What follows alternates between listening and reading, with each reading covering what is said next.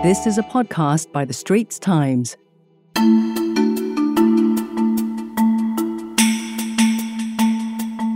You're listening to In Your Opinion, a podcast series by The Straits Times.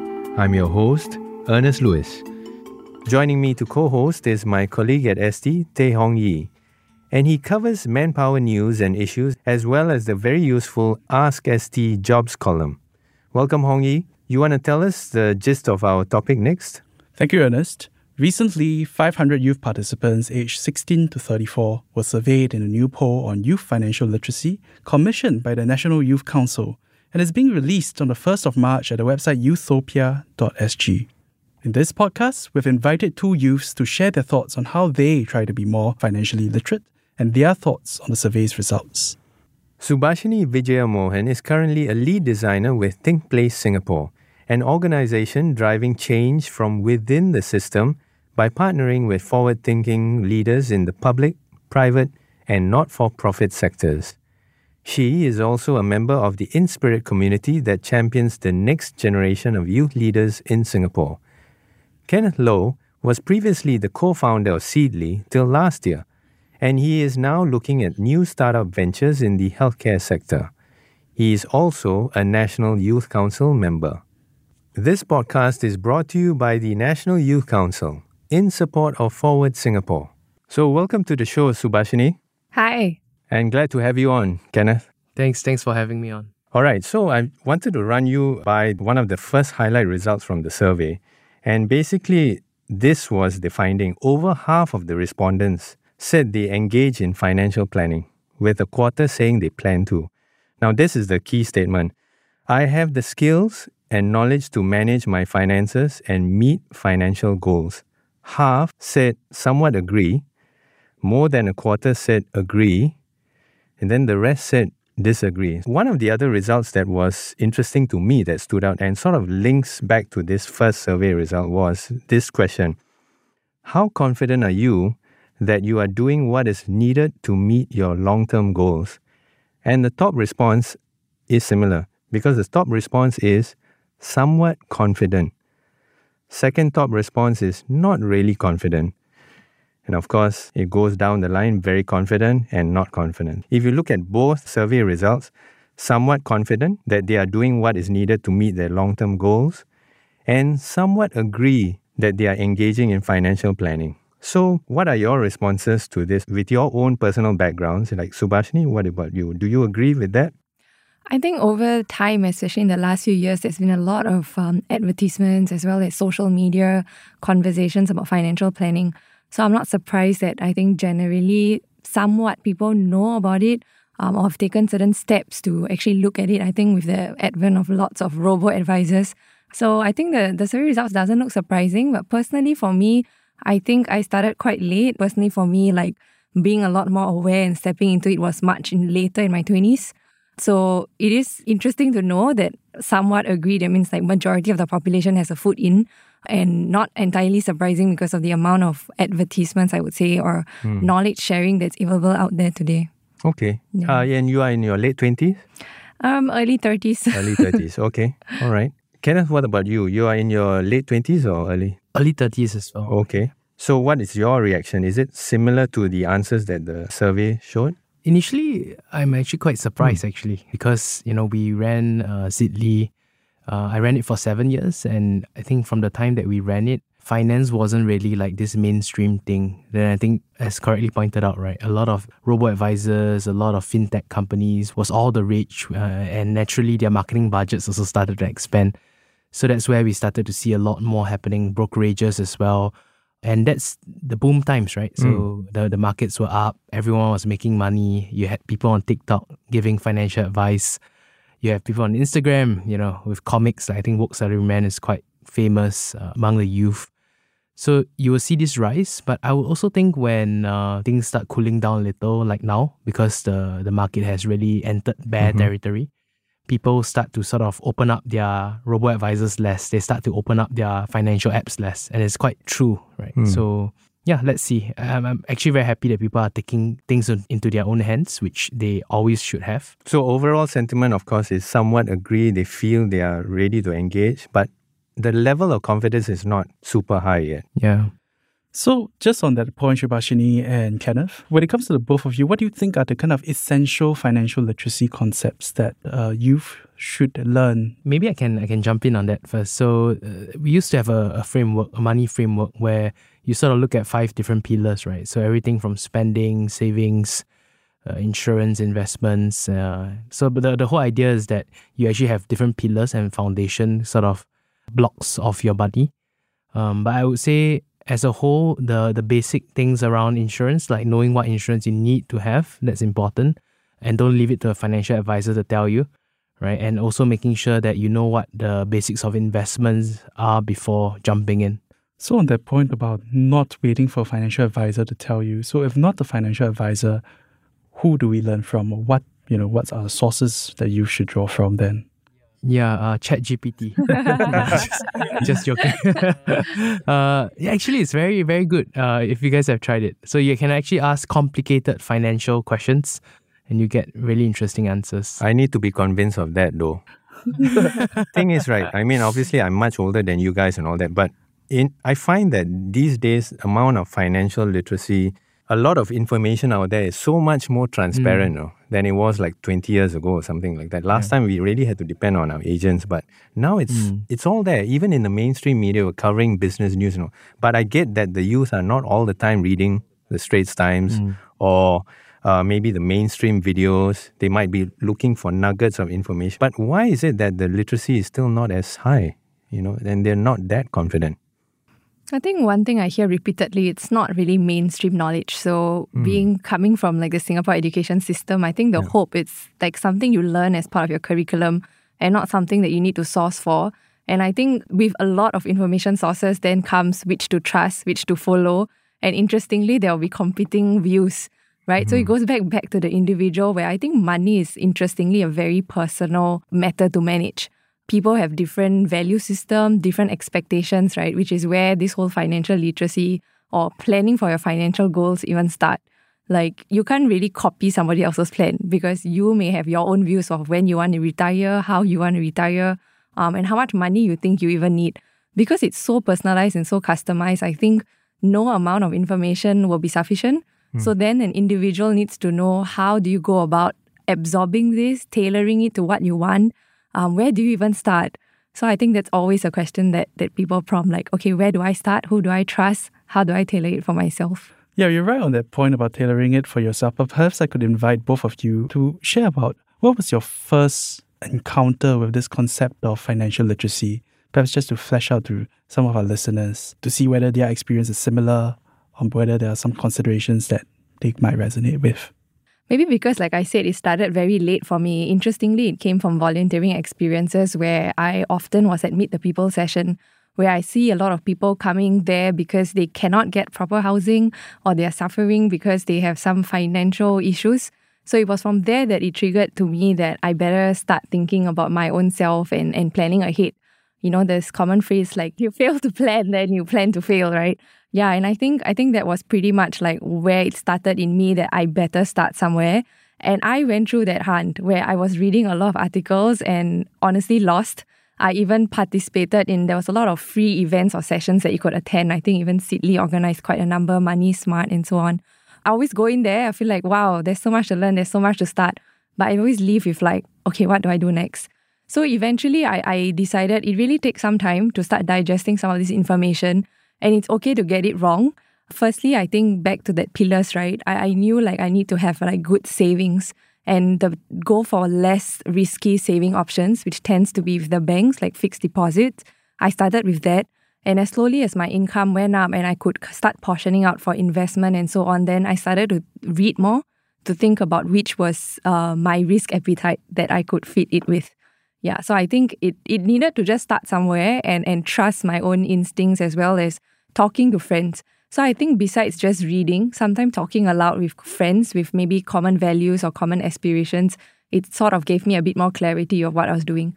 I did make some mistakes here and there, such as investment linked products. I think it's very confusing. Yeah. What about for you, Kenneth? What was your encounter with the idea of financial literacy? What was your first encounter like?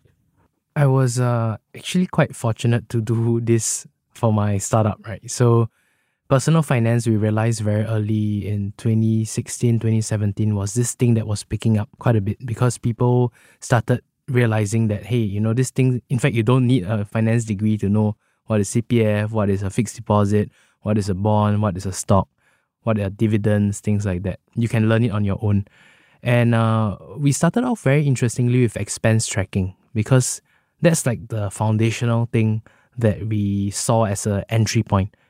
So people want to know how much they're spending on their F&B. Like let's say you eat McDonald's or you eat ramen versus you eat at the hawker center, right? So all these are financial decisions that you make every single day. Uh, and we saw that as a as a gateway, and then we started building that out, and we launched a community, we launched a content platform. We started realizing that people wanted a, a source of truth that is not just what the bank is telling you, or what the insurer is telling you. Because if the bank or insurer is putting out content, uh, it's very often because they will want you to sort of buy that product. So how do we give that neutral point of view that is something that is very uh, unbiased and very factual out into the community? Yeah. So do you think that in the time that you've since you started Seedly, I mean think mm. concepts like risk diversification, compound interest, all these concepts, mm. are they much more well known among Singaporean youth these days? Yeah. Okay. Yeah, definitely. Uh, and it's because again you find things on the internet, right? So if you really don't understand that clause in your ILP, for example, if your insurance link policy, you should Google it, right? You should go online, you should find out what it means and what it means for you specifically. A lot of things can be found online, easily digestible. And there are this rise of influencers as well. You guys would know like MileLion, Budget Babe, Woke Salaryman. So basically financial influencers, right? That are not just some person in a suit because you, you sort of don't want to learn from a person in a suit, right? You rather trust someone that looks and feels like you. So that's a trend that we saw. Okay. Uh, and that's why we built the community also to harness all these views and crowdsource ideas. Is the concept of having three to six months of your monthly salary as emergency savings, is that very hard to achieve these days? Or you think that people are still put off by that? I think it's a must, right? Um, because if you see like the recent layoffs, um, mm. there's so many people getting laid off. I think it really gives you that cash buffer. Uh, is it difficult to achieve? I think so. So that's why you should put it in a separate account altogether and not touch it. Yeah, same views here. I think um, recently, I guess with DBS and few other banks, like personalizing the app where they actually remind you how much savings you have, whether it's three months or not. Uh, I think that's good alerts and reminder, but definitely increasingly it's challenging. I think um, with the recent GST as well as just generally inflation, I do think that people's salaries are not increasing at the same rate. So amongst youths and those who are starting out fresh, it, it will be challenging, but I guess it's always about how can you start. And, where, and as soon as you can start, it, it will start building the habit. So even if you can't reach like three months so fast, but so long you have it in your mind to get there, then that's, that's good enough, I think.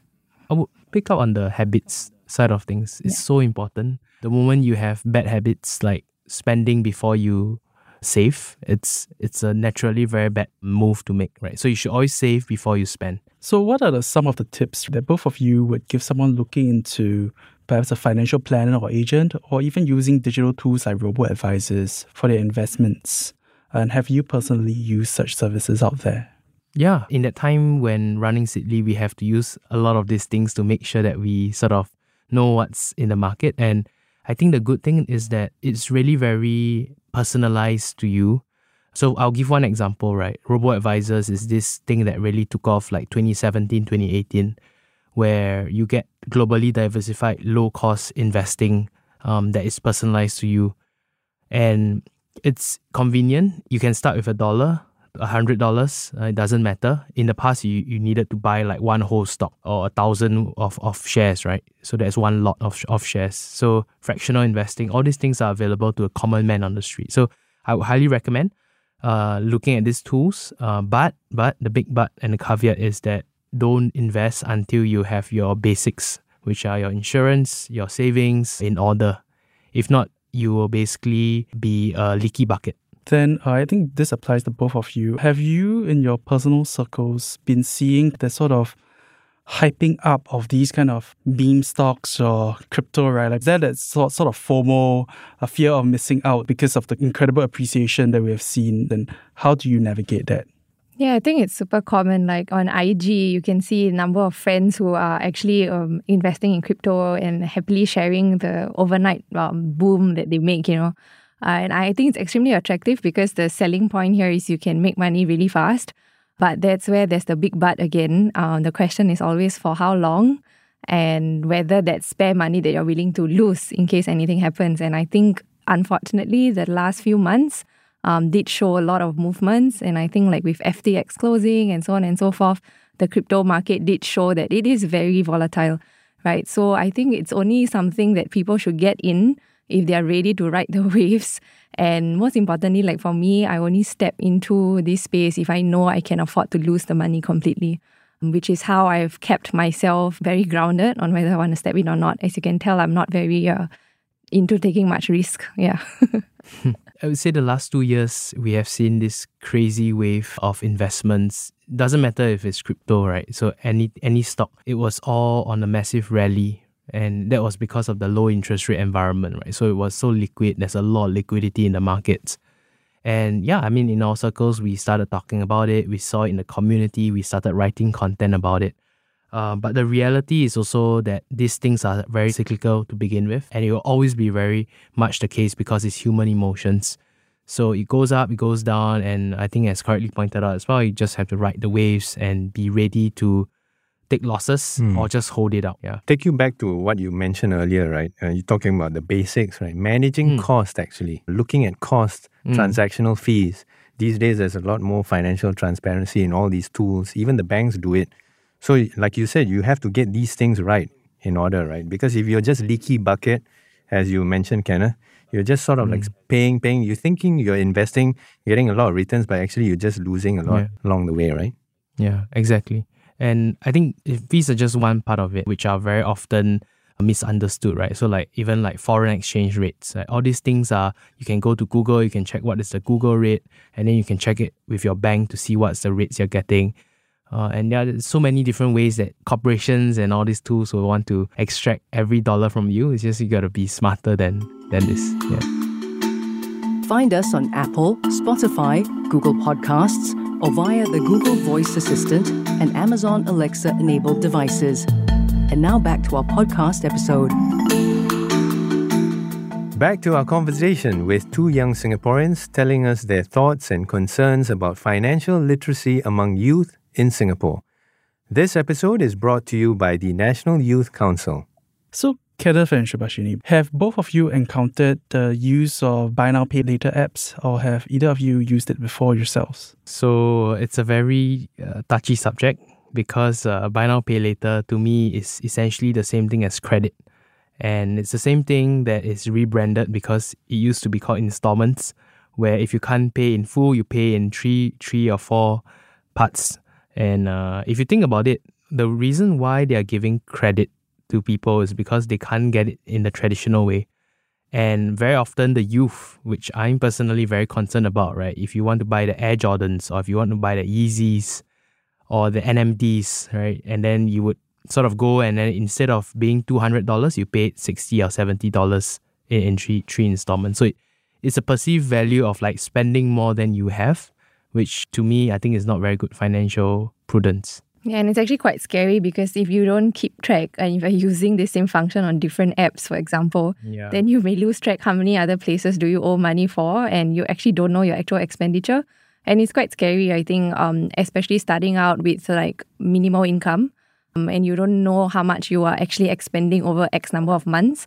Um, and when you can't track it and then you get into a situation where you end up in debt. And I think that's like the last place that financially when you're talking about financial well-being or being educated financially like that's the last place to get into. Yeah the, the worst thing is that people when they get into debt then they try to invest which doesn't make sense. So like some people they are in student loan debts they are in property debt uh, mortgage debt uh, but they also want to invest a lot externally. But if you think about it when you actually clear down your debt you are actually earning that 4% 5% however much interest you're paying which is an immediate return, rather than trying to put it in the stock market to try to earn a, a 15% where you can lose yeah. 50%, right?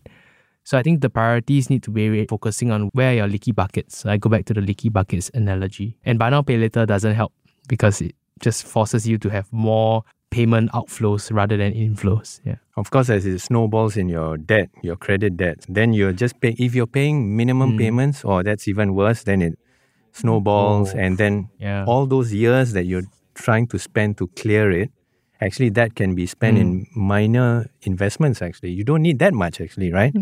You just need Yeah. maybe hundred dollars to about exactly. five hundred. Everyone keeps saying they need ten thousand dollars to invest, but actually you don't. Yeah. Mm. Yeah. Okay. So I want to get back to the uh, one of the highlight results from the survey, and this was in regards to financial literacy. What's the most important?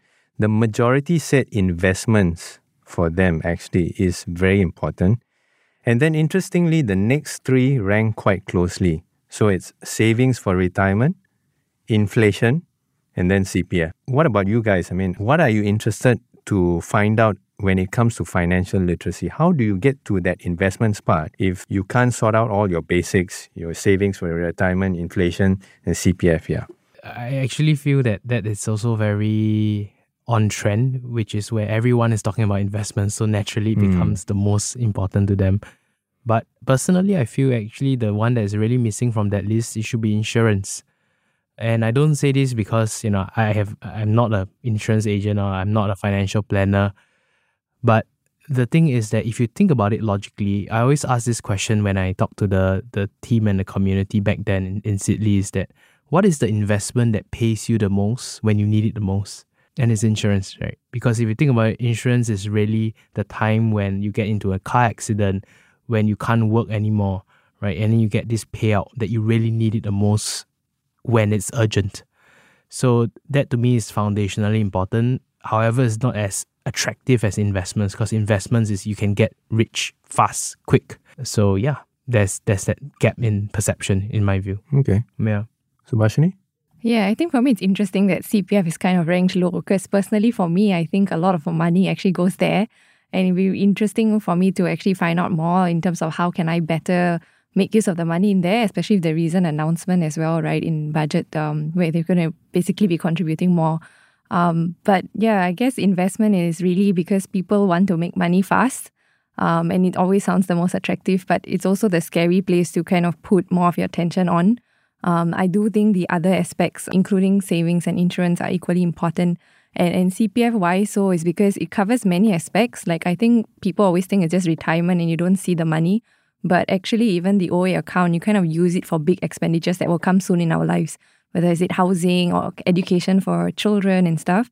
So I do think like there can be more like financial knowledge and literacy maybe shared on, on that aspect. Yeah. Thanks. So, another notable result from the survey is that 6 in 10 of those youth surveyed said that um, one stop portals that consolidate information on financial literacy would be helpful to improve their financial literacy. And almost half also talked about hoping for increasing support from their workplaces or digital campaigns to raise awareness on financial literacy. So, what do you think can be done to better improve financial literacy among youth in Singapore? Actually, I just attended a youth engagement session um, last week about about this whole topic on you know rising costs and how they want to manage. And I'm not sure if one stop portal. I mean, no doubt the result says like that's the most common or popular. A lot of people ask for bite-sized information that they can easily consume. And I think it needs to be accessible and from a platform that they frequent by by chance. So I guess your Spotify, TikTok are sort of the platforms that they're after. But at the same time, I think who is it coming from? Like early on, Keno spoke about some of the influencers and so on. So um, I think it's important whether it's coming from credible sources and they can sort of see their lifestyle sort of matching with these people who they're talking about as well. Because a lot of these financial advisors or knowledge needs to come from people who they can relate to in the first place, which is when I think they'll be able to consume it better and see how to apply back to their own lives. Yeah. So, what are you, Kenneth? I've always had the view that finance is a tool, so it's never the end goal. So, for example, you want to buy a house, you actually want to live in the house. Then the loan becomes the mechanism or the tool, the, the mortgage for you to get that house. You want to buy a car because you want to drive in the car, so you take out a car loan to buy. You want a pair of uh, Air Jordans, it's the same thing. So, I think when it comes to financial knowledge and literacy, context does matters a lot at that point in time when it becomes important. That's why there's a lot of talk about making financial literacy this thing that you learn in school. I have a contrarian view to that because I feel that in school you get pocket money of $50. To me, it doesn't really matter because you're not earning $3,000 when you first start work. So in, in our case, we were very clear our target users were always the people who are fresh graduates because at that point in time, that is when their lifestyle and their, their spending habits really get formed, not when they have $50 to manage. Mm. So I think the context of when they get the information is very, very important. Your first paycheck, your first credit card, your first savings account, all those decisions you make will really set the tone for the next 40, 50 years, all the way to retirement. Actually, I think it depends when the market starts intervening in their lives. Like I met with interns who are still studying, but at that time they're already too active in MapleStory and so on, and they already started learning how to make money and expenditure at the same time because they are kind of the target audience of some of these gaming world, right? So I think if we need to keep up with times as to when they are being the market consumers. Um, and I think at that time, right, opportunity wise, it should also come in line. When he mentioned about when you get the first credit card, that's so interesting because back then, like I think just walking around the interchange or MRT station, you become the source of income for these credit card companies they'll be coming after you and then you're like, oh, credit card, should I get one or not? And there's so much of freebies that comes with it, right? Yeah. yeah. Free luggage. And, yeah. yeah. So I think it's it's good to also follow with the market and know when are they trying to attack the consumers. yeah, that's true. So what do you think are the most kind of difficult concepts for someone who's just starting out in financial literacy to really get a good understanding of? I think the idea of assets and liabilities that was one big thing I learned early on that I think is important so your house, is it an asset or a liability? Well, it depends again, because are you staying in it? Is it drawing down? Is it creating any revenue for you when you're renting it out? So I think these things actually do matter because when you think about financial freedom, which is ultimately the end state that everyone wants to get, like financial independence, retire early, right? That's the fire dream that a lot of people have. To get to that point, you need to understand things like asset and liabilities. And these are things you can learn over time. That, that to me, I think is one important concept, apart from the saving, spending, CPF. Yeah. I think for me, another may not be very finance specific, but it's really understanding needs versus wants. Um, I think people don't know really how to work that out for themselves and know how to work on it over time because the reality is commitments may increase over time depending on their own goals.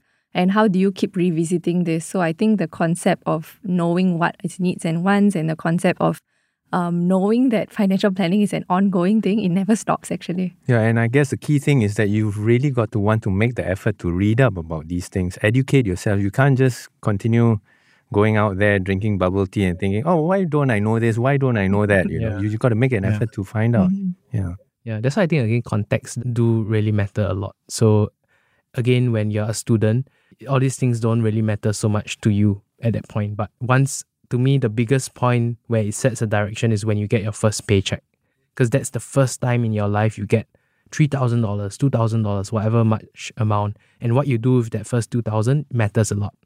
So thanks, Shubaashini, for giving your thoughts on youth financial literacy. Thank you. Thank you so much for having me here. And thanks, Kenneth, for all your insights as well. Thank you. Well, that's a wrap for In Your Opinion, a podcast series by The Straits Times. I'm Ernest Luis. And I'm Tay Hong Yi. If you resonate with the points raised, do share this podcast episode with your friends and family. If you'd like to read our columns, there are links in our podcast text description. This episode was brought to you by the National Youth Council. Thanks for listening.